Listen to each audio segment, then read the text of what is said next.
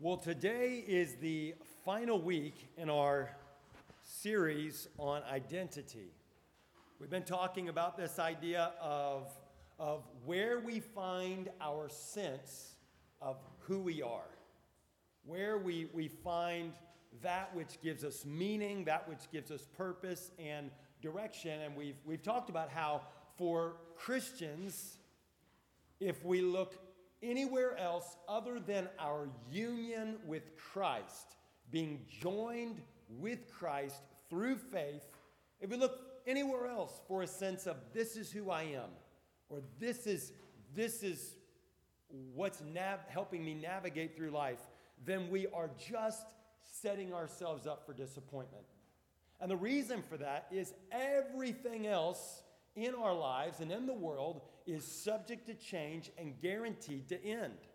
And so if we if we pour our lives into our marriage, our relationship with our spouse, and we want to be a, a dedicated husband and a, or a dedicated wife, as honorable as that is, if we find our sense of who we are and our sense of direction in life based upon that relationship, we are guaranteed to be disappointed because it will change and eventually it will end. If we pour our lives into our children and all of their activities, and we think, I'm such a great mom, I'm such a great dad, I'm so dedicated to my kids, there is a point where they will need us less than they have before. And that relationship is subject to change and end. Whether it's our job or our hobbies, anything else, it is all subject to change and guaranteed to end. But for those who have been born again, who have been given eyes to see and ears to hear our need for Christ, and we have turned to Christ in repentance and faith, who we are because of what God has done for us through Jesus' sinless life his sacrificial death on the cross and his resurrection from the dead, that is the ultimate reality. That is the thing of most significance in our lives. Whether we're single, married, or widowed, whether we're employed or unemployed, whether we are healthy or our health is absolutely decimated and we are on our deathbed, no matter what is going on, we can say, Here's who I am in Christ. And that is guaranteed, it is sure. Now, we can make a long list today of, of who we are in Christ, all the things that are true about us because of our union with Christ. But the past several weeks, we've been focusing on four realities or four identities that flow from the transforming power of the gospel in our lives. Who we are because of what God has done. And the first of those that we talked about the first week is that we are family. Because of the gospel, because of who God is and what He has done for us in Christ, we are family. We have God as our father. We have Jesus as our older brother. We are no longer orphans. We are brothers and sisters. And so that impacts the way that we relate to one another in the church. It impacts the way that we interact with Christians in general. And it even impacts our allegiance or our loyalty to our own flesh and blood family. Not that we reject them or that we neglect them, but we acknowledge that there is a greater reality that I am related to this person by blood for a lifetime, but I am related to this person by the blood of Christ for eternity. And so there is a priority, even, a ranking in relationships. Jesus himself exhibits this for us during his life. We also have seen that we're students. We have a Savior and Master who is also a teacher, and He commands us to learn His ways and obey His commands, and then turn around and teach them to others. So that means that we should have a mindset that we are always learning, we are always growing, we've never arrived, and we should always be teachable. Then last week we talked about another identity that's true because of who God is and what He's done for us in Christ, that we are servants. Our Lord Jesus commanded us to follow His example of being a servant and laying down our very lives in service for others. So that means we live with the reality that it's not about us, that we are not too important for any task, and that everything that we do is ultimately done unto the Lord. It's ultimately for God. And I hope that we all remember these. And I hope that they help us navigate through life, both individually and corporately. That we think, I'm a part of the family of God. I'm a student of Christ. I am a servant of everyone for Christ's sakes. That we, that we think about that. And, and I've even looked into getting some signage to put that around our buildings so that it becomes part of our culture, that we are a church who is committed to gospel doctrine. We want to get the, the doctrine of the gospel right who Jesus is, who we are by nature, our need for the cross, what Jesus accomplished at the cross, what is required for us to receive the benefits of what Jesus accomplished at the cross. Gospel doctrine is something that's important to us, but then we have this gospel identity, who we are because of the gospel, and then that bleeds into gospel culture, how we live together because of the gospel. So this is important, and I hope that it will stick with us. But the final identity that we're going to look at today that belongs to everyone who calls themselves a Christian is we're missionaries. The final identity that we're going to look at is we're missionaries.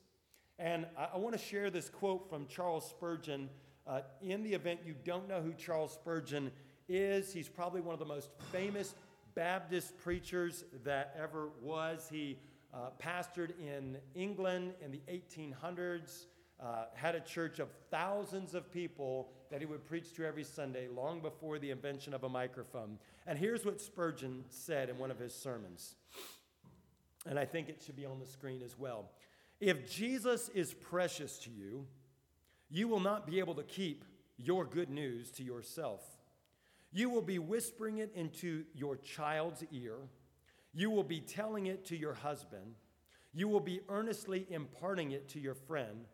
Without charms of eloquence, you will be more than eloquent. Your heart will speak, and your eyes will flash as you talk of his sweet love. Every Christian here is either, this is Spurgeon, is either a missionary or an impostor. Recollect that. You either try to spread abroad the kingdom of Christ or else you do not love him at all. It cannot be that there is a high appreciation of Jesus and a totally silent tongue about him. Of course, I do not mean by that that those who use the pen are silent, they are not. And those who help others use the tongue or spread that which others have written are doing their part well. But the man who says, I believe in Jesus, but does not think enough of Jesus ever to tell another about him by mouth or pen or tract is an impostor. Now, that's a really strong statement, right? I mean, you're either a missionary or you're an impostor. You either tell other people about Jesus or you don't love him. Wow, those are really strong words. Dogmatic, one might even say. So, what does the Bible say? Well, I invite you to turn with me today to John chapter 20, verses 19 through 23, as we consider this gospel identity of being a missionary. John's Gospel, chapter 20, beginning in verse 19.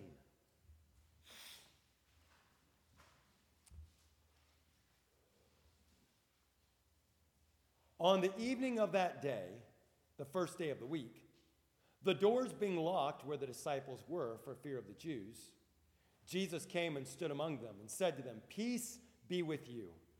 When he had said this, he showed them his hands and his side. Then the disciples were glad when they saw the Lord. Jesus said to them again, Peace be with you. As the Father has sent me, even so I am sending you. And when he had said this, he breathed on them and said to them, Receive the Holy Spirit. If you forgive the sins of anyone, they are forgiven. If you withhold forgiveness from anyone, it is withheld. This is the word of the Lord. May the Lord bless the reading and the preaching of his word. Amen. Amen. So, our passage for today takes place on Easter Sunday. It's the first day of the week. It's the day that Christ was raised from the dead, making it and every Sunday thereafter as significant because it is referred to as the Lord's Day. And we see that on this day, the day that Christ rose from the dead, the two Marys, they went to the tomb to see if they could prepare Jesus' body.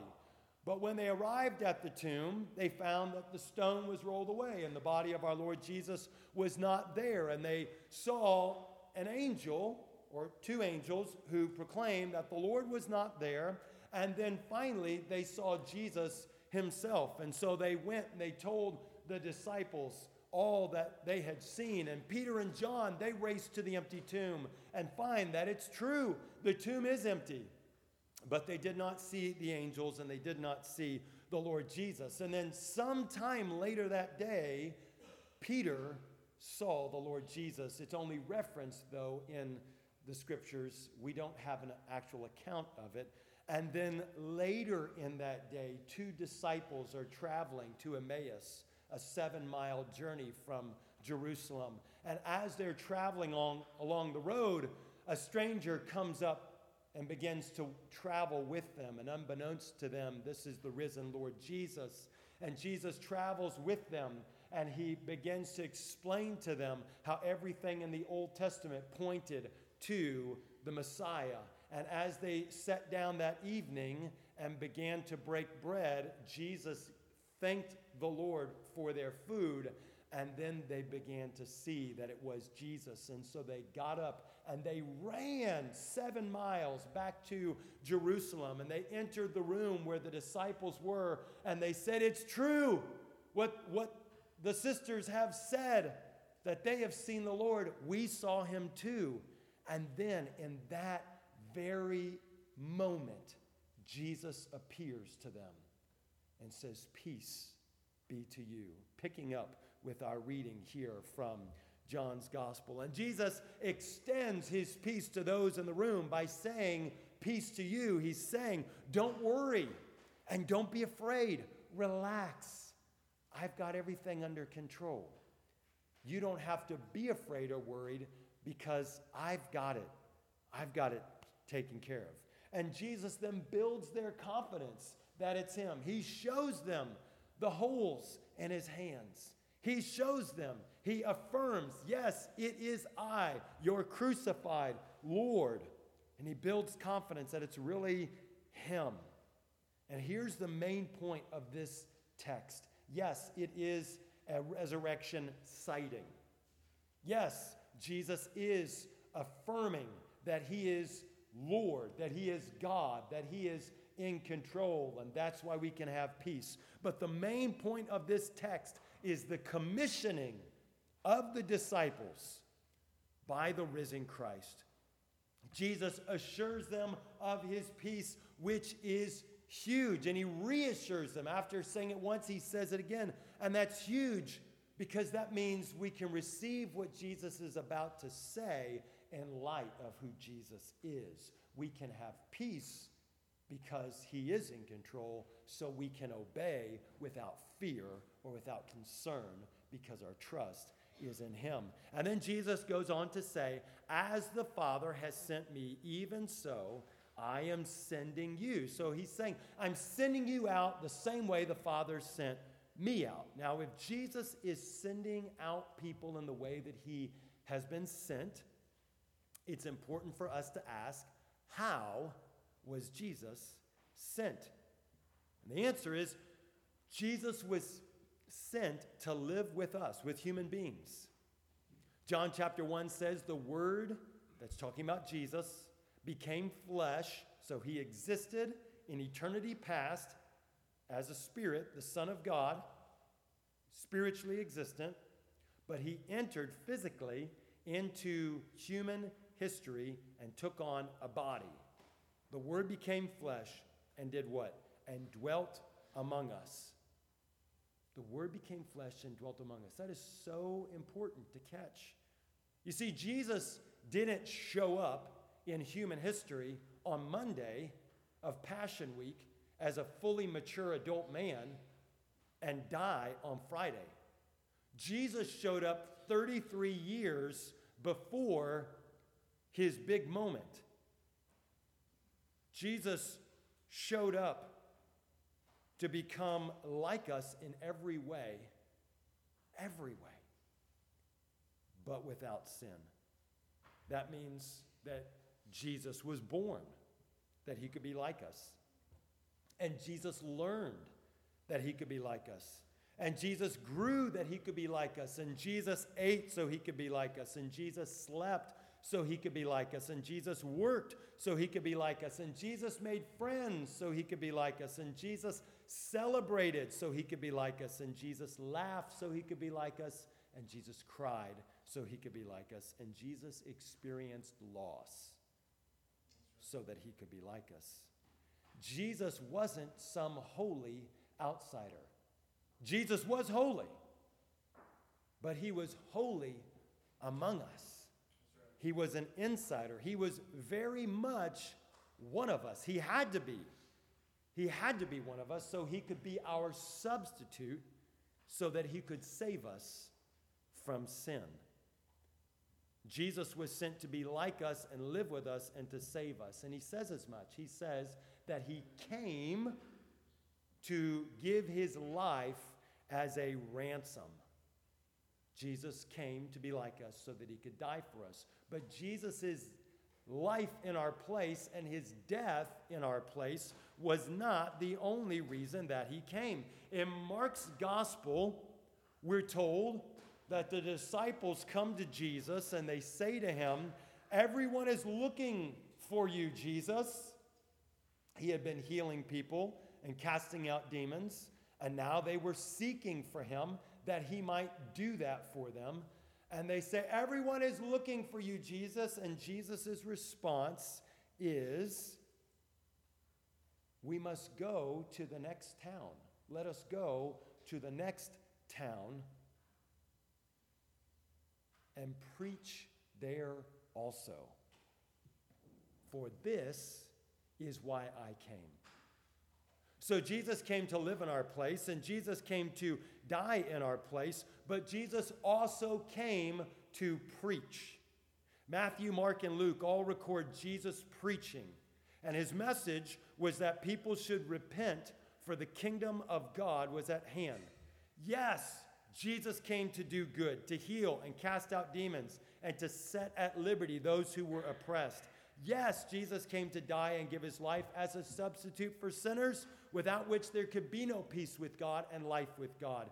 But Jesus was sent with a message to urgently proclaim repent and turn to God. Now is the appointed time. And Jesus tells us a parable or story to that effect. One of the parables that Jesus told is called the parable of the vineyard, or sometimes it's called the parable of the tenants. And Jesus said there was a man who planted a vineyard and he dug a wine press and he made this fully functional uh, vineyard ready to be operated and to bear fruit. And he, he rented it out some, to some tenants. And then he sent his messengers, his servants, to come and to say, Well, the vineyard owner would like some of the fruit now. But the tenants, they killed the servants. And he sent more servants. And they killed them too. And then finally, the vineyard owner said, I'll send my son. They'll listen to my son, they'll treat him better. And they said, Here is the heir. Let us kill him, and the vineyard will be ours. And so they killed the son. Jesus tells this story, and it's very clear in the story that the vineyard is the people of Israel. that the tenants are the religious leaders, that the servants are the Old Testament prophets, and that he is the Son. And so they came with a message, they were messengers. He's come with a message, he's a messenger. So this is how Jesus was sent. He was sent to be among the people, with the people, with a message that the people should repent and turn to God. And it's interesting that the word sent in the original language, the Greek, it's the root word for our word apostle. Now, we heard the word apostle, and we probably think about the hand picked foundational leaders of the Christian church, like the Apostle John, the Apostle Paul, the Apostle Peter. All of these hand picked people who had seen the risen Christ. But that word apostle, it also has a very common usage. Outside of Christianity, it was used to simply mean a messenger. A sent one with a message was an apostle. Jesus says, I've been sent. I've been sent, and now I'm sending you. And he says this to the 12, and he calls them apostles. And they are messengers for sure. So we have, as we see in the, the parable, we have the Old Testament prophets. They're like apostles, they're messengers. We have Jesus, the, the Bible in the New Testament, one of the letters refers to him as the apostle and high priest of our faith. He's the messenger as well as the message. And then we have the apostles. We have these handpicked followers of Jesus who now have this message. And Jesus shows that he's authorizing them to be his messengers by two things here in our passage in John. First is the Spirit, and the second is the message, the authority in the message. He says to them, Receive the Spirit. And he's pointing to Pentecost Sunday. He's pointing to a day about 50 days later when the Holy Spirit would be poured out, not just on the 12, but on at least 120 Christians who were gathered together in prayer. That the Holy Spirit was to be the gift for the church. And then he gives them the authority of this message. Whoever sins you forgive are forgiven. Whoever sins you don't forgive are not forgiven. And there's some, there's some play in there in the original language that shows that it's something that has been done, not something that's being done, but something that's has, that has been done, which tells us that this is not a special gift given to a handful of men that they are able to forgive or not forgive sins because only God can forgive or not forgive sins. Rather, he's showing them the authority of the gospel message that when you preach the gospel to people, if they receive it, their sins are forgiven. If they reject it, their sins are not forgiven. There is no forgiveness for them. And so, this message, this message is also given to the church. So, since the things that he gave to those present in the room the night of the first Lord's Day belong to the whole church. The Spirit belongs to the whole church. The authority of the gospel to forgive sins belongs to the whole church. Since it belongs to the whole church and not a special group of men, then that means that Jesus is sending out, as he's been sent, not just a special handpicked group of men, but rather all Christians. All Christians, all those who have believed in Christ, who have surrendered their lives to Christ, are sent with God's Spirit as God's messengers to tell the people they live among and are embedded with to repent, which means we're all missionaries. If we're Christians, we're missionaries. Jesus is the Son of God. What the Bible says is true. Everyone is going to spend forever somewhere. And it's our job then, as Christians, to tell them how they can be made right with God and experience life with Him, starting now and continuing into eternity. That's the message we have. Now, as I mentioned, the word apostle means messenger or sent one. And that word's in the Bible. Apostle is in the Bible. But you may not have realized that the title missionary is not in the Bible. Missionary is not specifically referenced in the Bible. And so, one of the reasons why we may struggle to think of ourselves as missionaries is because we often think of missions as something that happens on the other side of the world, not here. And missionaries are the people who go to the other side of the world, far away, to tell people about Jesus over there, not like the rest of us over here. I have a friend named Corey Johnson. Corey's a Acts 29 pastor in Illinois, and Corey said he didn't grow up in church. He didn't have a church background. And so when he came to know the Lord and he started getting involved in serving and getting involved in ministry and getting around uh, other churches and people who'd been Christians a long time, he started hearing about missions and missionaries. And he's like, oh, what's, what's this new thing I've never heard of? Missions and missionaries. And it was explained to him oh, these are th- missions is telling people about Jesus over there. Missionaries are people who go over there. And he's like, oh, that's weird. I thought we all told Jesus, people about Jesus everywhere. I didn't know that that was something special or that those people were something special. I just thought that's what all of us were supposed to be doing. And Corey's absolutely right. All Christians are on a mission to spread the message of forgiveness of sins and new life in Jesus to everyone, everywhere, so that the glory of God covers the earth as the waters cover the sea, as the Old Testament prophets say. This is our message. This is our mission, which makes every Christian a missionary, not just a select group or a handpicked group or special people or really serious Christians, but all Christians. This is who we are. But we often don't live that way, do we? And I think part of the reason that we struggle to see ourselves as missionaries, and part of the reason that we don't live like missionaries, is because we often have an incorrect view of what missionaries do. Sometimes we think of missionaries as people who go on the other side of the world, they stand in a public place with like a bullhorn, and they preach a message about Jesus, and they call people to respond right there. But in most parts of the world, that's not even remotely close to what missionaries are doing.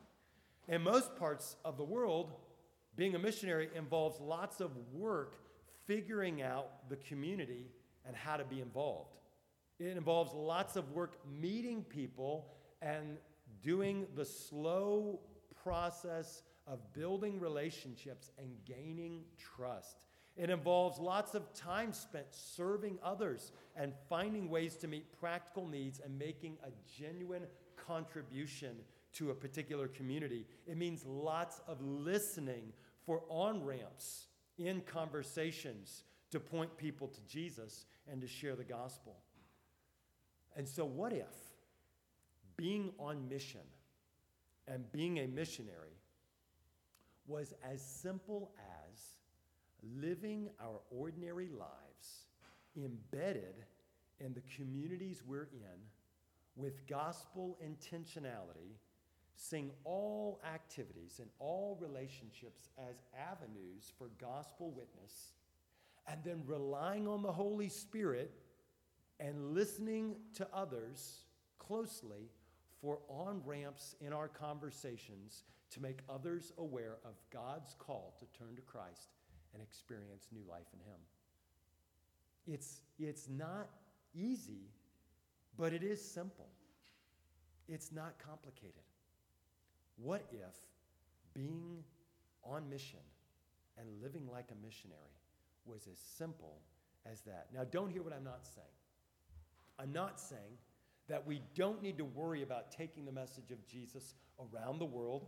I'm not saying that unreached people groups or, or people with little access to the gospel shouldn't concern us. And I'm not saying that none of us should go somewhere else in the world.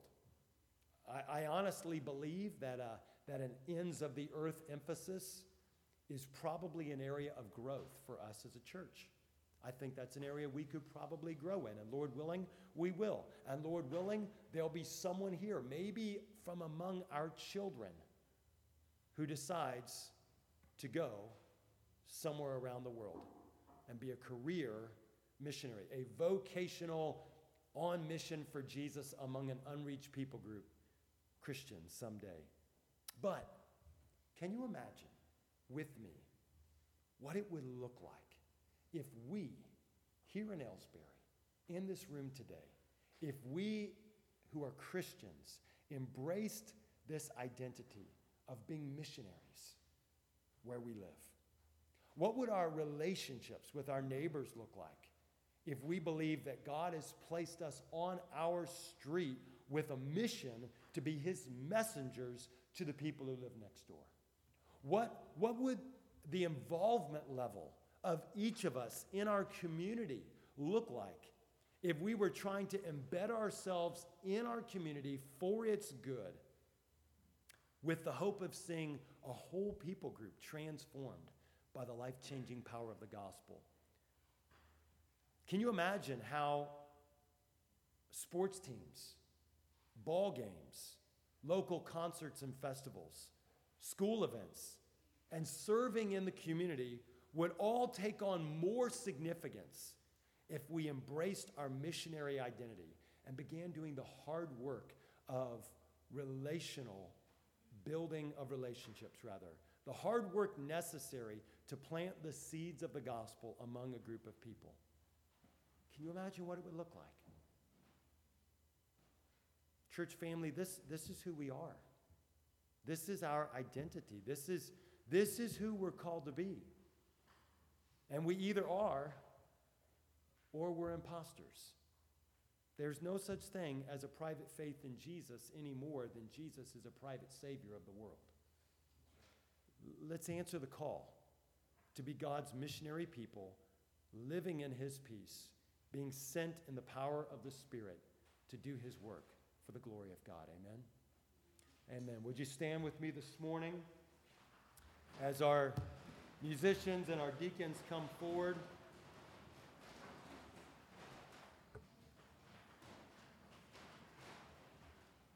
And I'm going to pray, and after I pray, we're going to take the Lord's Supper. And the Lord's Supper is a time where we take the elements of bread and juice and we remember Jesus, our Savior, who was sent and who lived among us with a message that he proclaimed that, that reaches its culmination in his death and his resurrection. Because it is only because of his death that we can be made right with God. We are called to repent and turn to God, but it is only because of what Jesus did that God can forgive us and still be just. And so today, if you are a Christian, you believe that when Jesus died, he died for you. You believe that when he rose from the dead, he made you reconciled to God. Then I'll invite you to take these elements and go back to your seat and we'll all eat and drink them together. But if you've not surrendered your life to Christ, you don't need to do this. But you need to repent. You need to say, I am guilty as charged. I'm a sinner. I'm not just imperfect, I don't just make mistakes. I've said, done, and thought things that are offensive to God, that He calls sin. And God is right in calling me a sinner, and He's right in punishing me. But I call on God for His mercy. And I pray that when Jesus died, that I was included in His payment. And so, God, be merciful to me. Include me in Jesus' payment. Give me a new heart, a new life. Forgive me, cleanse me, make me yours. And you can call on God today, and you can be saved, and you can begin a life of knowing and following Christ.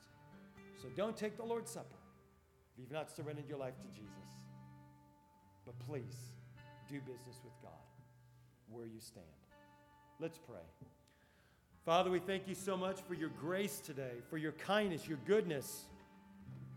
for your love, that you would send your son Jesus rather than leaving us to ourselves.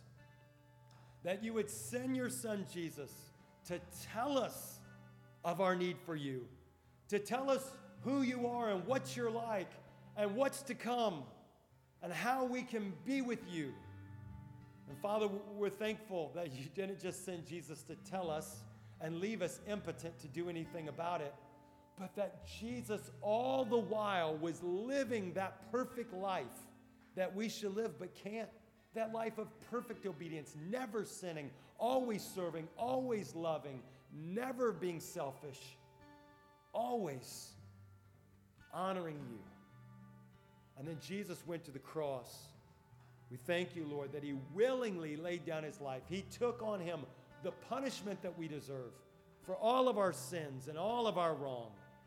And we thank you that because he is the Son of God and lived a perfect life as a man, that his sacrifice was acceptable, and three days later he rose from the dead. And we're thankful, Lord, that we, by turning to him and away from a life of sin and rebellion and independence from you, we can be forgiven and adopted in that we can be students who learn your ways, that we can be servants whom you use to serve others, and that we too can be messengers, missionaries on a mission with a message so that others might know Jesus too. Father, we thank you for who you are and what you've done. And we pray that your word would be at home in our hearts and that our lives will continually be changed as we bear fruit and become more like Jesus. Lord, save any here today, even from among our children, who has not yet surrendered their life to Christ and made that